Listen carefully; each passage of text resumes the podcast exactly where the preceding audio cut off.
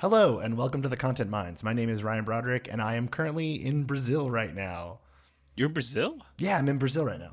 I thought you were in Belize. No, I was in Belize, and now I'm in Brazil. Okay, cool.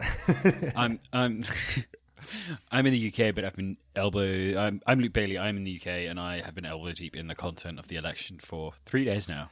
It's a very exciting time. Um, I I apologize for um, the kind of the hasty sound of this episode. Uh, I'm still putting together a studio where I am, and Luke has not slept in several days, so this will be very interesting. Yeah, and also on my end, it's uh, if you hear over here fireworks, it's because it's fireworks night where we celebrate uh, burning a Catholic to death 400 years ago. England, what a normal country.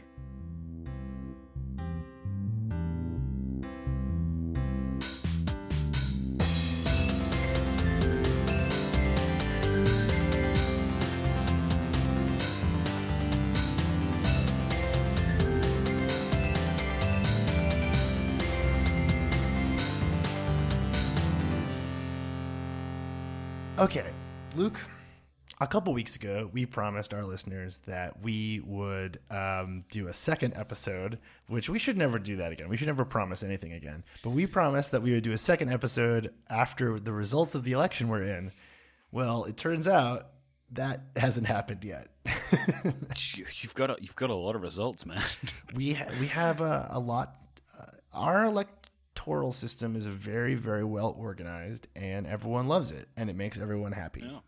It's, uh, it's uncannily good. It's my favorite thing is how Americans, you know, as this stuff happens, there's an awful lot of stuff about like how you know proud it is to democracy, and the rest of the world is looking at you and being like, "That's not how. That's not what this is."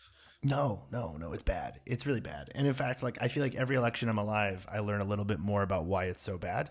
And this this year in particular, I feel like the big revelation that there's no one actually like in charge of how elections are called in America other than like TV stations was an interesting one to learn this year. I feel like I, I had known all the dumb stuff about our election process, but I didn't quite grasp that last time.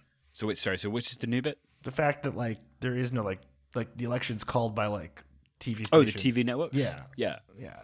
But to be fair, it is also called by like states. Like officially, it's called by states. Like if the states call a different thing on December the twelfth, like then what the TV networks does says doesn't matter. It will just confuse everyone. Right. That's that's sort of it, which is that like it is just endlessly confusing for no reason. Um, well, we know the reason. It's to make people not want to vote, um, or particularly poor people. But yeah, We should, by the way, we should probably put a marker down of when we're doing this because this will come out later and the results will change. So just Right. for the context of what we're saying, right now, um, Nevada remains up for grabs, Pennsylvania remains up for grabs, Georgia remains up for grabs, and Arizona remains up for grabs, except for, according to Fox and the AP, who have both called it already for President Biden and are now hoping that that result stays. right. And Um, just so this makes some more sense, due to my um, dad buying property in Central America and then insisting we go down and check it out in the middle of all of this, I have not been following things very closely. I am fairly certain I understand what's going on in the sense that no one understands what's going on. I understand what's going on. I mean, it's it's basically like actually a fairly normal election, but it's being drawn out over several days as opposed to like one day. That's that's my read on it. That's kind of close to it, actually. Yeah, like it, the the the, the vote counting stuff is weird, but anticipated. Like we knew this was coming. This this has always been coming the whole way along. But yeah, basically uh, there were two things: is that Biden slightly underperformed. That's not true, actually. This all ties into my central theory of the episode, which is Okay, wait, wait. So let's Biden- let's set this up. okay. What is your main takeaway of the election right now? Because this is on you. This is part two of your grand theory. If you go back in our podcast, you can hear it. Um, Mark Zuckerberg's algorithm versus Alexander Hamilton. that's not that's not this. This is a different theory. Oh. this is a different. Okay, we're on a different theory. Okay, we're on a different theory. Okay, go. We're on a different theory. Go, go, go. I've been trying. I've been trying to like understand selection, and and it may, it might tie into it. It might not, but it is linked to it. Um. So right now, um, Biden essentially hit his polls like dead on. Okay. Uh, he got the proportion of the vote that we were expecting to get more or less everywhere. A little bit up somewhere, a little bit down somewhere, but bang on basically. Okay. And Trump massively outperformed his polls to like kind of a weird degree, and that made it much closer than it was expected to be. But ultimately, you know, Biden was far enough ahead in the original polls to still win. Okay. So the question is is why is Trump why was Trump's polls before the election showing such strange like such low results for him? Okay. And there's links to what actually happened in a number of places within the election. And I want to talk specifically about the Rio Grande Valley in Texas. All right, let's go for it, man. All right, t- talk to me about it. All right. So, um, sorry, I'm, you're going to hear me typing occasionally uh, uh, in this because I have to find things, but I'm also so technically I'm still at work for this. You're doing a great job, buddy. Thanks. Just, we're just sort of waiting. Um, all right, got it. All right, so the other half of this that I want to talk about is uh, the Rio Grande in Texas. Right. So R- Rio Grande, super South Texas, um, very very Latino vote, uh, and to pick out one particular district, uh, which is Starr County. Okay. Uh, it's a small small district. Uh, 2016, Clinton gets 9,000 votes. Trump gets 2,000. 2018, Beto O'Rourke, our favorite person, gets 8,500 votes. Okay. Ted Cruz gets 2,000. Okay. 2020, Biden gets 9,000 votes, so dead on. Trump gets 8,000. So Trump picks up like 6,000 votes that just didn't exist before. Are they dead people? I'm not. I don't think so. but it's the same thing. The same thing in a much bigger county next door, which is um, Hidalgo, uh, which is where uh, McAllen is. So that's a quite a big county. Clinton gets 120,000, Beto gets 105,000. It's an off year, so that's you know what you'd expect. Biden gets 127,000. So that's you know that's kind of like level over three years. Yeah. 2016, Trump gets 48,000. 2018, Cruz gets 46,000. 2020, Trump gets 90,000. So where So Trump where are all these Texans gains- coming from? well, this area, this is what's also kind of crazy about this area is that it's it's ninety percent Latino. Like it is, these are these are Latinos coming out for Trump in a way that I don't oh, understand, and is also not picked up by the was not picked up by the polls beforehand. So this is interesting. I have seen people on Twitter, much much smarter people than me, talking about. Uh, I caught the middle of this, so I wasn't really sure what. And also, Twitter is completely useless right now because no one knows what's going on. But I saw people talking about the mistake, the mistaken belief that there was one Latino vote, which isn't true. And is that is that what you're seeing? Is that what? This is part. This is certainly part of it. Like it, it makes sense to me that voters in you know Cuban American voters in Florida, we've been talking about socialism for four years. They have memories of Castro. They're like, I don't want any part of this. I'm going for Trump. That kind of makes sense to me, and it does make sense. There are different elements to this vote, and certainly when you break it down, like that's kind of how it works.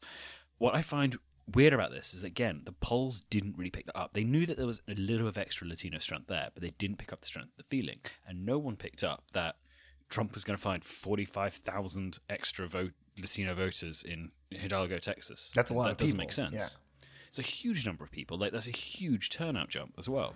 So so I'm building towards my central principle, which is in 2016, the vote, the, the, the failure of the polls was considered to be education. They didn't wait for education, so they weren't getting enough non-college educated men as opposed to college educated. It's essentially working class Right, people. right. That's that's what they're missing.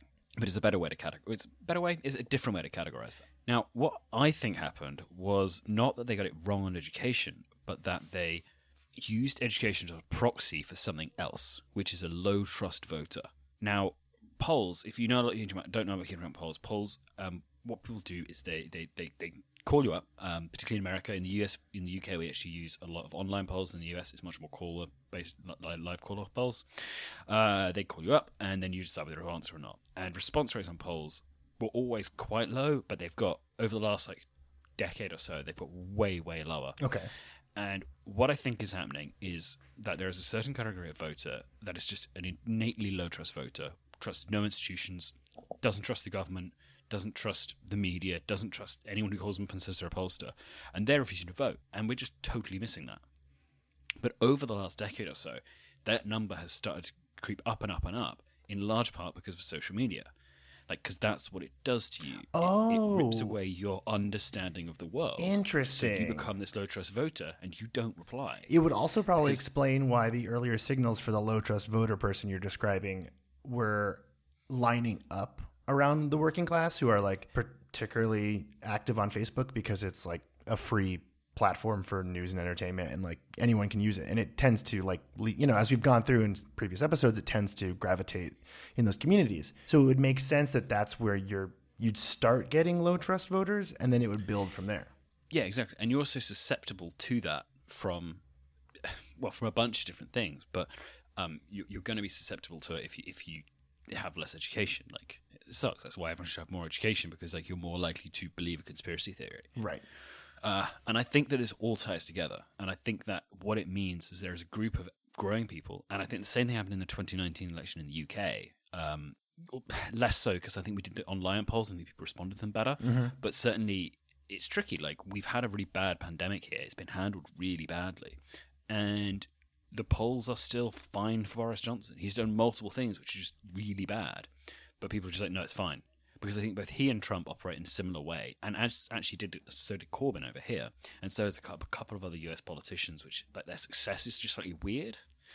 Um, and I think what this is is this is this low trust voter who's been had their trust pulled apart, and it's not just by social media. It should be said. Like I think social media has raised issues with the or highlighted issues that already existed with the media, highlighted issues that already existed with politics, and kind of exposed them to it. Yeah, I mean, plus like one of social media's like double-edged swords is that it breaks away the myth of a consensus. It like destroys the idea of a monoculture and like one concept of reality. And so like, you know, up before mainstream platforms like Facebook existed, we could a couple months later all agree on like one story. And, and and it would be like that's the story of what what happened there but we don't have that ability anymore because everyone can write their own story and it didn't take long for that to completely demolish basically like how politics works, which is we all agree on one story. And so th- it would make sense that the candidates that are running on a platform of all the stories are lies and bullshit would be attractive to the user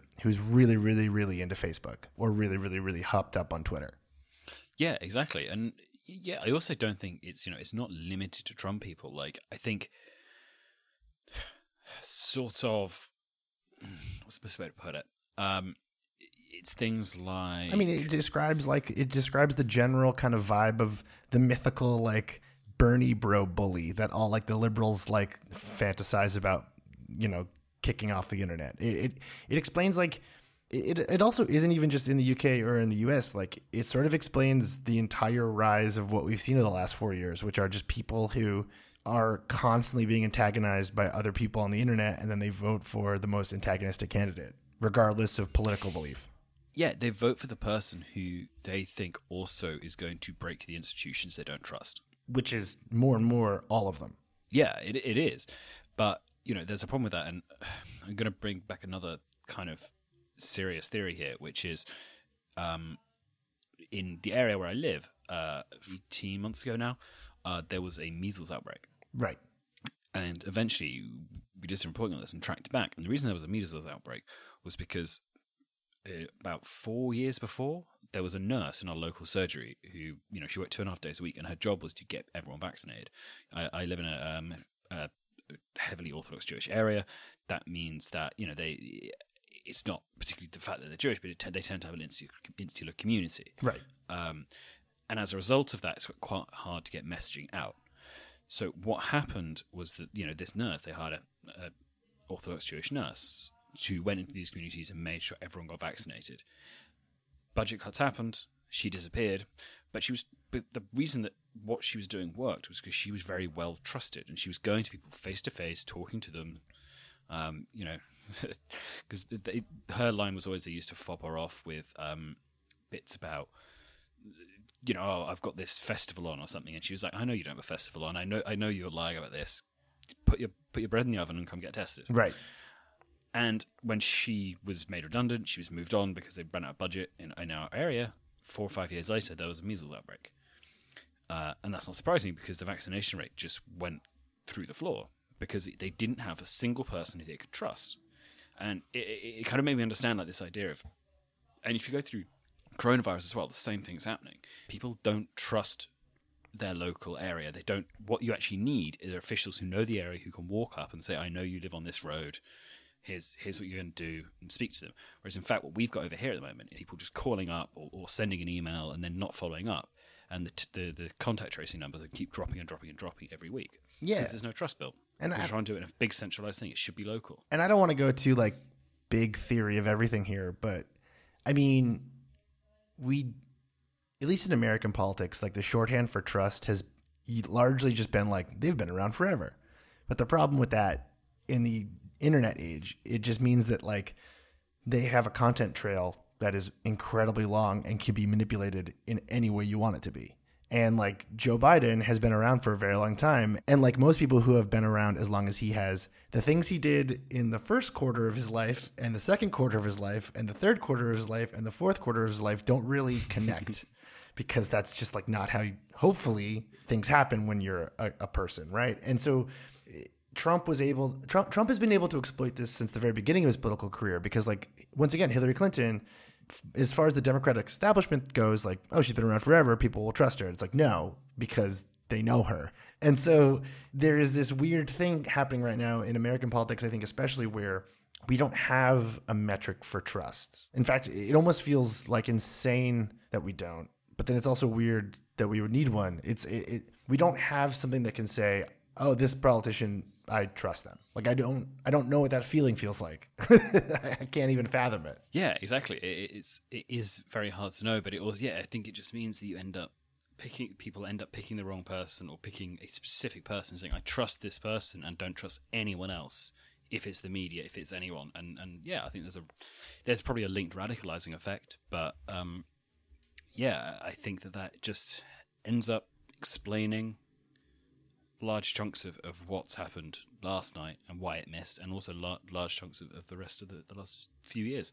But this also ties into the really scary part of this, which is if there is a chunk of people who do not respond to polls, who refuse to listen, who refuse to talk, what are the odds that the number of people who believe in, for example, QAnon, Right. or who are very, very likely to refuse a coronavirus vaccine are much higher than we think they are? well um yes i think i think that is i've been having a really tough time with this over the last week especially where I know in my heart that what I'm seeing on Twitter isn't totally true because Twitter like skews rich and it skews um, you know media addicted and it's and it it skews young and it skews urban.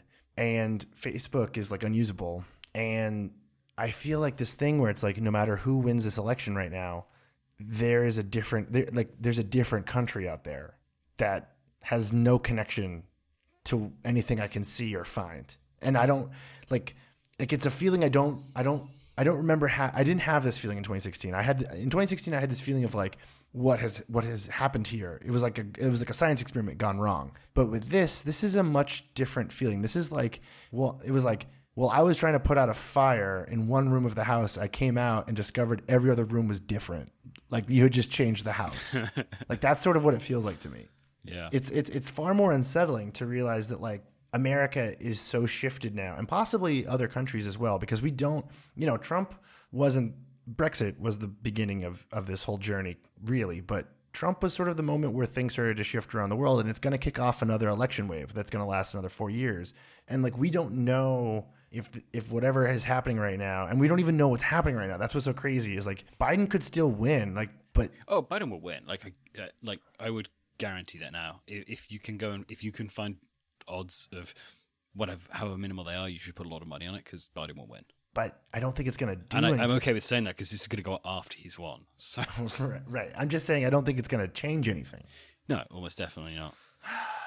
I almost just want it to be over just so I can like go back to thinking about something else. I mean, this is the worst part of it is that it's it's basically it's like um you know what it is? It is the house was on fire and now we put the fire out. Everything's burnt and shit and just like I mean, I Right. guess it's not on fire anymore. That is better. Like I would just like to have I I I was thinking about my life before 2016 the other day and I remember th- that I was thinking about other things often.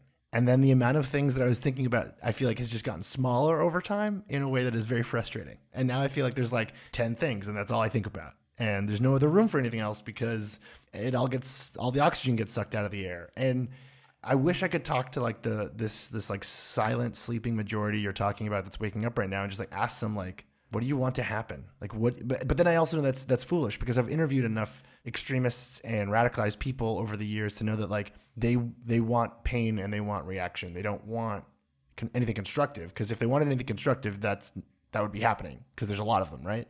They want Yeah. they want to demolish things and they don't really care about what comes after because they're angry. And and that anger has only gotten worse, you know.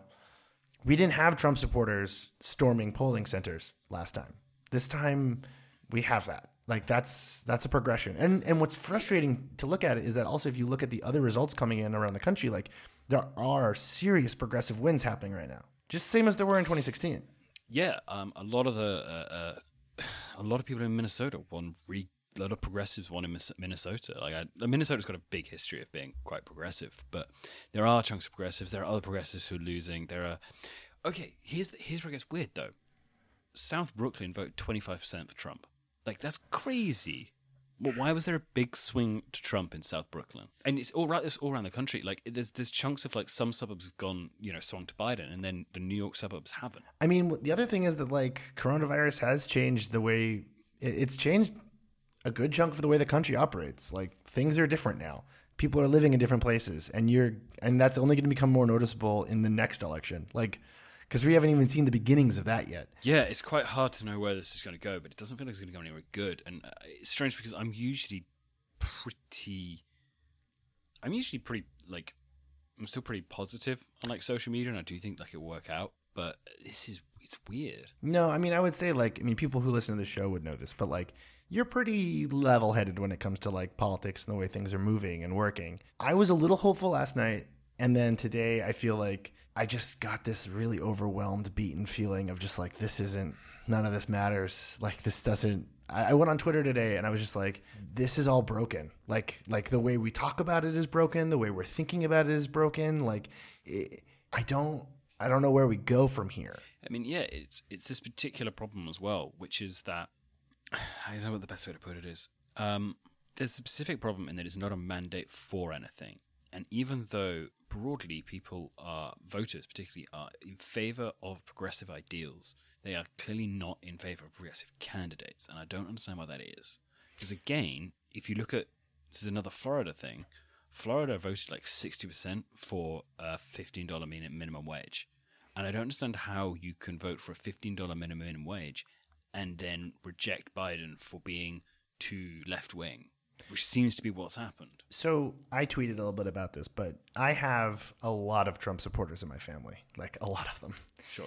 I also have some Republicans in my family who have become never Trumpers, which is also inspiring and it's nice to see. I am very, very confident in saying that 90% of the conversations I have with members of my family about politics, if we talk about policy, we're all happy campers. The only things that usually seem to like uh, draw any fights is that the older members of my family are a little iffy on abortion, but like even that, they're like they can come around to it. But it's when you start talking about people that things get really, really weird and confusing. And it sucks because like I wish Joe Biden was as far left as the older people in my family think he is. Like I wish he was, but he's not. I wish he was going to defund the police. God, yeah, fuck.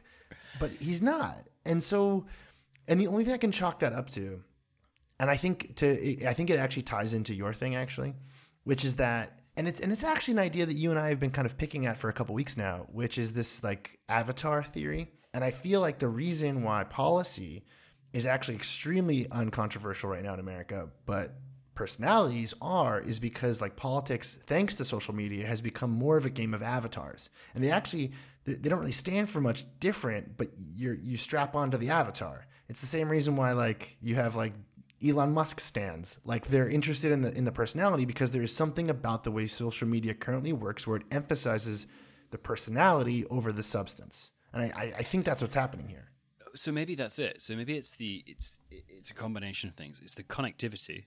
Like you can reply to Donald Trump. You can like send a message to him and he will probably get a notification on his phone. I, I have no idea how that works, but you know, you, you, you reply to Elon Musk and he might reply to you, so it's suddenly it oh, breaks down he this connection. he name he name searches. Yeah, watch out. He name oh, searches. Oh yeah, yeah, he does. But so so you have that one element, which is like I can talk to you, and you're suddenly not a distant person. I'm not comparing one person on a far off screen with another person on a far off screen. I'm comparing two people that I have direct connections to. Right. But that then ties into a, a bigger thing, which is that if you start to trust them, you're like, no, they're my mate. I'm never going to let them down. Uh, and if you don't like them, they're your enemy. Whereas previously, it's just a politician I don't care about and don't particularly like, or and they're, they're distant. It's fine, and that kind of breaks down this trust thing. Like you trust your friends much more than you trust like a random person or someone you, you don't like.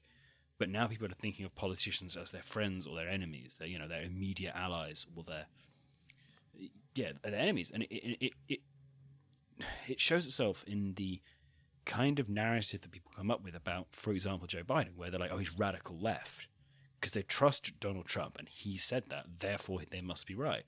I mean, And it's crazy. The, yeah, It's the same The reason that- why yeah. you see like Trump voters in one state saying stop the vote and Trump voters in another state saying keep voting because like it doesn't matter. It's about supporting him. It doesn't really matter if there's any sort of coherent movement there. Yeah. I mean, I feel I feel like I should I should make the point that Al Gore had a similar division in his message in 2000, in that there were areas where he was trying to stop votes being counted, and areas where he was trying to make votes be counted, and that did not help. But I think I I think okay, I okay. I want to I want to build on your theory and come up with like okay, I think I have an idea here. I want to call it the Twitch streamer theory of politics. So, instead of caring about policy, if you and if you're a person who is a low trust voter and you don't believe that politics works anymore and you just think it is fundamentally a broken system, which for many many Americans that is a reality every single day that like the government is just never going to help them. Well, suddenly the government and politics in general and policy become like an abstract thing. It's like a game. And you want to invest in personalities to play that game. And so what you're doing is you are supporting your streamer, your influencer to play the game of politics and the most fun way in the same way that you'd want to watch like someone like screw up a video game by like making weird custom characters and like driving your Rocket League car through the wall or something. You want to watch Donald Trump like just fuck with people because like you don't care and you're just like you want to pay like bits to your influencer to watch them screw with people. Maybe that can work. That could work. I'm. I don't know. I, I feel like I don't understand that relationship, so I, I start from a weird point on that. But yeah, there is a certain amount of. Well, I mean, we all know that like, you're a big PewDiePie fan, so like you that's your main guy. Um, I don't know. I, I don't remember anything before this election. Everything that's not this election has disappeared from my brain. So, okay, I want to do one last thing here before we wrap it up because I don't want to say too much because it could become completely irrelevant by tomorrow. And, and I hope you guys listening understand and, and thank you guys for putting up with the, the weird spacey conversations and the weird sound and all the rest. Um, but I guess let's say right after we obviously publish this, um, Joe Biden wins. And um, what is what is what does Monday look like? Well, I mean, honestly, Monday looks pretty normal. Like, like without being what about it? It's it's okay. So so you can actually go through it, and you have a, a House of Representatives that is g- still going to be Democratic, but slightly less so. A Senate which is still technically up for grabs. Like they, they could actually pull it back because of the Georgia results, Right. but they're not going to. So what you're going to end up with is a Democratic president who uh, is a moderate very globalist, very into international trade, uh, thinks everyone should be, you know, polite and nice to each other, and thinks there should be less malarkey, which I agree with. There's been far too much malarkey over Dude. the last few days. I just hope no matter what happens, we get some goddamn less malarkey, you know? I take it. Um, but what that actually means is it is essentially 2014, which is, you know, there's a tied Houses of Congress, there's partisan gridlock, there's a Democratic president who doesn't quite can't figure out how to get around it, which is going to be the same because Mitch McConnell's figured out how to do things now, which is just don't do anything. So, Uh, so wait, what we're you're saying is, ironically, there might be more malarkey. Yeah, probably. Um, I think what's gonna I think what's gonna happen is is that we're essentially going back to 2014, but everyone's angrier. Essentially, what's going to happen is we are going to get Tea Party 2. Because QAnon is not Tea Party 2. QAnon is the, the things that's been growing off it, but we're going to get Tea Party 2. Um, fuck. Yeah, I think you're right. I think I think a I think a Donald Trump Jr. and Charlie Kirk led Tea Party 2 just disrupting and dismantling everything they can being pushed along by OAN because they have a weird grudge against Fox News. I can From to- tonight. From, from- from, the last two nights. from literally the last two nights. I, I feel like that is, I, I, I think that's actually right to me, which is like the Democrats go back to exactly the way they were and have learned nothing from this. And then we have one section of the Republican Party that is Fox News oriented, and they are basically like big business, libertarian, no tax guys. And then we have like a group of like well dressed raving lunatics on OAN. And Yep. they are Republicans, but they are Republicans not for long. They're like morphing into something completely different. And we basically have a totally out of touch Democratic Party playing against two very, very angry and reactionary right wing parties. Oh, and all of this plays out on the internet because the platforms are going to stop all this like moderation stuff literally the minute the vote is called. Like it all goes back to normal. Also, the, the, the really fun thing is going to be is that I don't think Biden is going to. I think Biden's going to try and do two terms. So I think that 2024 is going to be Trump Biden again. Man, don't say stuff like that. Don't speak stuff like that into the world. Don't do that. Don't put that evil Does out there. everything about that not stack up? Like Trump's No. not going to give up. He's going to run again, isn't he? He's going to run again in 2024. He's probably going to do the same thing. He's probably going to win again. I And he's literally, I explain literally that, saw tweets about Trump 2024 today, and I was like, please don't, don't say that. Please don't Right. say that. But the thing is, is Biden's not going to bail because Biden like thinks he's president. You know, he doesn't know where he is most of the time, but when he does know, he knows that And he's president. and Trump can't die because he's literally powered by cheeseburgers and Adderall. Like he can't, he cannot die. well, he might run out of energy.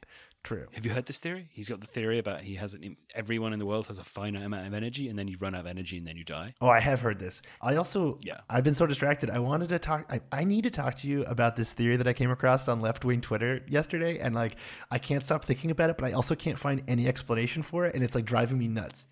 Okay, Do you know where the rumor started that Richard Spencer is a CIA CIA asset? no, but like that makes sense. But it, it, I was able to trace it as far back as like 2017 grumblings of it, and then it like really picked up steam in 2018. But there's this theory that Basically, any prominent person, left or right, at some point, someone has theorized they're CIA asset. So the best I the best I can get, the best I can figure out how this like came about and what this is saying is that somewhere along the line, Richard Spencer was tapped by the CIA to help dismantle the Trump administration and like cause chaos to help push the country back towards the center because the CIA was scared of a possible Trump coup, and so that they've decided they decided to tap Richard Spencer to do that, and you and which doesn't make any sense because also he has like like no Twitter followers, like no one cares about him, but. I, I went through like tankie Twitter, and all of tankie Twitter is just completely convinced he's a CIA spook, which I think is just completely amazing. Sure, um, that does stack up actually. Well- that they think that, not that he is. Okay, yeah. Um, okay, so Luke, um, have you consumed any content this week to stay sane? Yeah, I'm super sane right now. Um, what have I consumed? Oh, I'll tell you what I've consumed. I have played the new Avengers video game. How much money have you spent on custom costumes and loot boxes? None. I don't spend money on cost, cost, costumes and loot boxes. Um, but I am, I am, I am not a fan. I've heard it's uh, not very good and uh, is like very predatory. Uh, I haven't got the predatory bits yet, but it is gameplay wise, it sucks because it has a habit of really, really long cutscenes. Like it really thinks it's got an interesting story to tell, and it doesn't. But it also has a habit of dropping you in like major events, like a big fight that you have to immediately get out of, while also having a habit of if you die, having really long, like 30, 40 second long loading screens. So you wait for 30 to 40 seconds and then have to make a series of decisions within five seconds or you die. Wow. And well, you don't die, you lose because like enough people get around you and then they're like, "Hey, we've captured you by the police." So it's like I can't even fight my way out of this, and it's that's annoying. But the worst thing about it is that and this is the worst or the weirdest is that they've tried to replicate their movie characters. They basically the original six Avengers is the same six, except that they've got rid of Hawkeye, which sure, I mean, good. Uh, okay. and replaced him with Miss Marvel, which is yeah, good. I love her. Yeah, she's But- great. But they have basically done these weird like lookalikes of all of the film people, and they try to be the same, and it's like not. That's weird. And I'm like, I would much rather you had a different interpretation of Captain America rather than Chad Evans or whatever the fuck he, he would be. The Like, Captain America one I saw a photo of, and I was like, I don't like the look of this at all. This looks super weird and bad. I don't know what this is. yeah, like they've got Robert Downey Jr.'s beard, and it's like, yeah, you know, that's.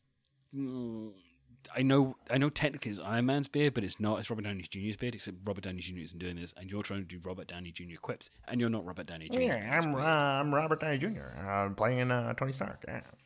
yeah, it's super weird. It's super weird.